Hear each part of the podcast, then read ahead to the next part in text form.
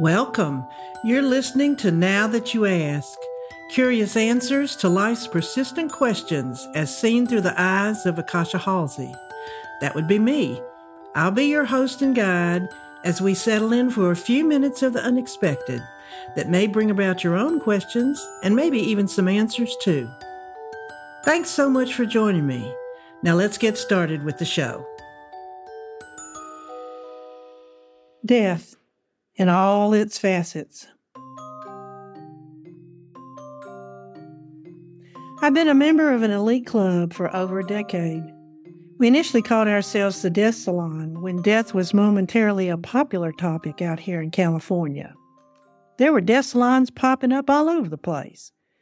Some including home baked goods, others sharing research done by its members.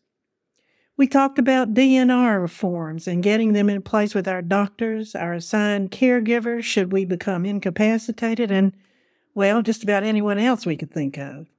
We swore we would file these documents in their proper places. Some of us did, some didn't.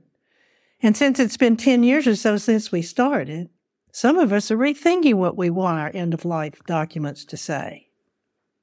At the beginning, we had a lovely woman in her 80s and a couple of people in their 50s. The rest of us fell somewhere in between. We came to learn there is a world of difference in what a person might want depending on their age, their health, and their quality of life. Some of us were worried about dementia. I, for one, believed I'd take that over a stroke or any kind of pain. Others of us worried about family members who didn't think the same way we did about dying that they might prolong our life even when we had specifically told them we didn't want that. Our conversations ranged far and wide.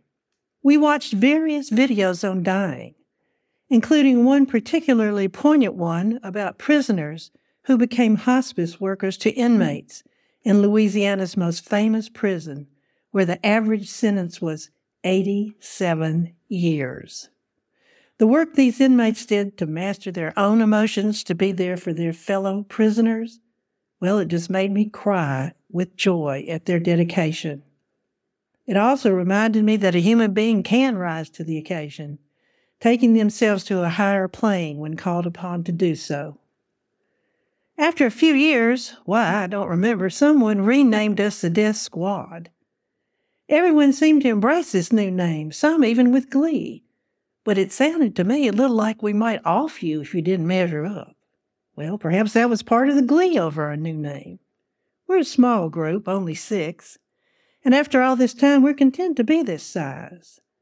We have offered space to those whose seriously ill parents pass, consoled each other when we have a hard time and feel like life is too much, and occasionally somehow stumble into the political arena and how overwhelmed and sad that makes us.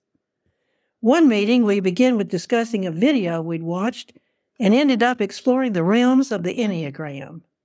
To say we are unstructured is a wonderful compliment. We sometimes share a poem we discovered, be it about beauty, stillness, or the shortness of our lifespan.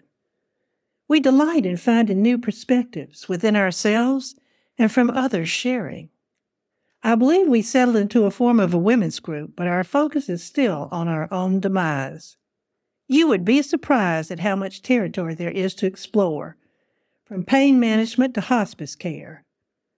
Most importantly, though, I believe we're all available to each other no matter what the issue.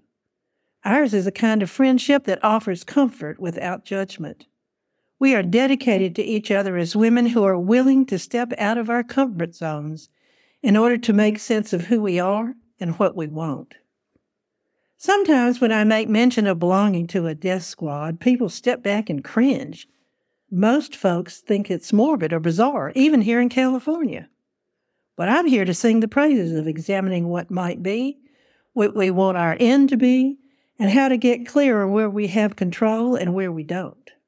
I understand we don't get to program the day and time of our death, but I also believe we can be more comfortable with how that unfolds if we've taken some time to imagine ourselves at the end of our life. This is not meant to propel us forward to do more before we go. The space provided by our group shines the spotlight on who we are while we're going through any hardship, letting us really see some parts of ourselves we might have tried to ignore, whether good or bad. Sometimes it's as hard to see ourselves as good people as it is to recognize where we didn't respond as we would have wished. At least this has been my experience, and I'm learning to shut my mouth when I'm showered with kindness and love.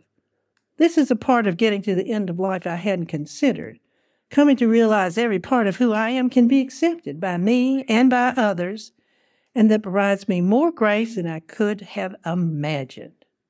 One aspect that has to be mentioned is our love for good food. Usually, I try out new recipes on this group, and they good naturedly go along with at least a bite to see if they like it. Well, actually, this describes me more than others if I'm truthful, but still. Just this past month, everyone brought something to share as I'm recovering from knee surgery. There were truffles, lemon cake, fabulous fruit, and gluten free crackers with cashew cheese. I have to say, I never thought I would be trying cashew cheese and finding it really pretty good. This food part is one of my very favorite pleasures, as I love every step of deciding what will be on the table. What is on the table as well, every month, is our love for each other. What we bring is our insatiable appetite for learning. What we leave with, I hope, is a renewed belief in being of service to each other and other people as well. What I get is a reminder that we are all a little nutty, which gives me free range to be me and that we are all lovable. Each meeting of our death squad makes thinking about my own death less fearful. It's said we go out with nothing just as we came in.